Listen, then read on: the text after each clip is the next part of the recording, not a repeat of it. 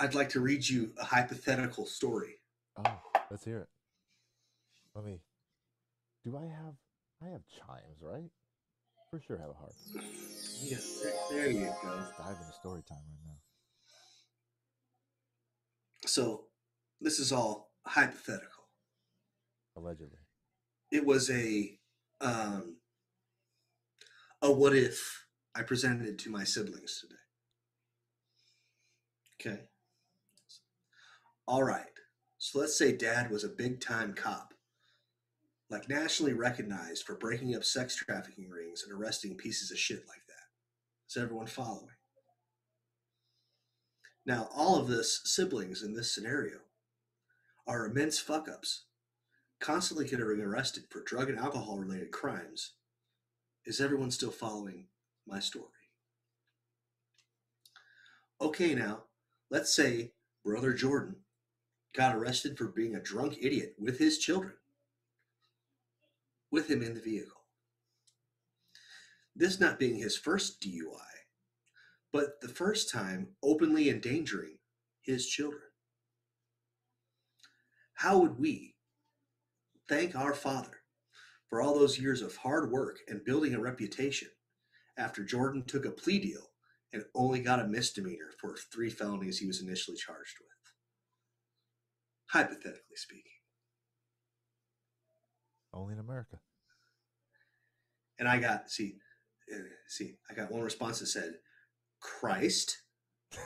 Uh, my autistic brother said, Why in the fuck am I the DUI example?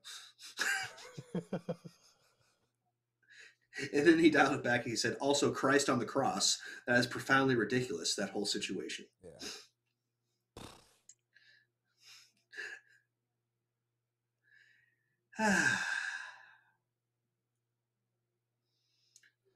Well, you shared so, you you shared those details essentially with me earlier, and yeah.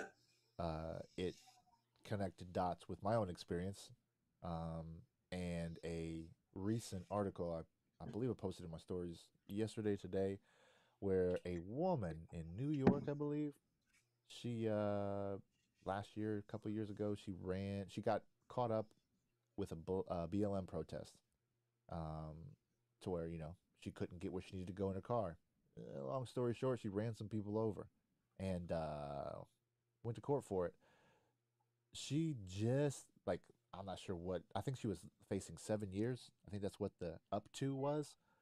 She walked out of the courtroom with five hours, five hours of community service. Woo! And there are people that were involved in the incident that their bodies are not the same, and so their life is altered. And five hours, I was and and I got I ran through a stoplight several years ago um, on my motorcycle going back to work after lunch break and got snapped. Wound up getting a ticket. I was like, okay, I don't have a record, first offense, so I'll just pay the fine. It's a, it's a stoplight ticket. No harm, no foul, right? Wrong. First offense, stoplight, traffic signal, camera flash. You've got to do the online course. And if you don't do the online course along with the payment, you've got to go to defensive driving school. And so I had to sit in a Best Western conference room for eight hours with mofos who had manslaughter charges, extreme DUIs. Like these people are repeat offenders and they should not be on the road. I was in the same class with them listening to this dude talk for eight hours. And this lady maimed folks and she got five hours. Yikes, man. So yeah, the uh the imbalance that you speak of hypothetically uh doesn't sound surprising, bro. It sounds like a it sounds like a Hulu movie. Living in America.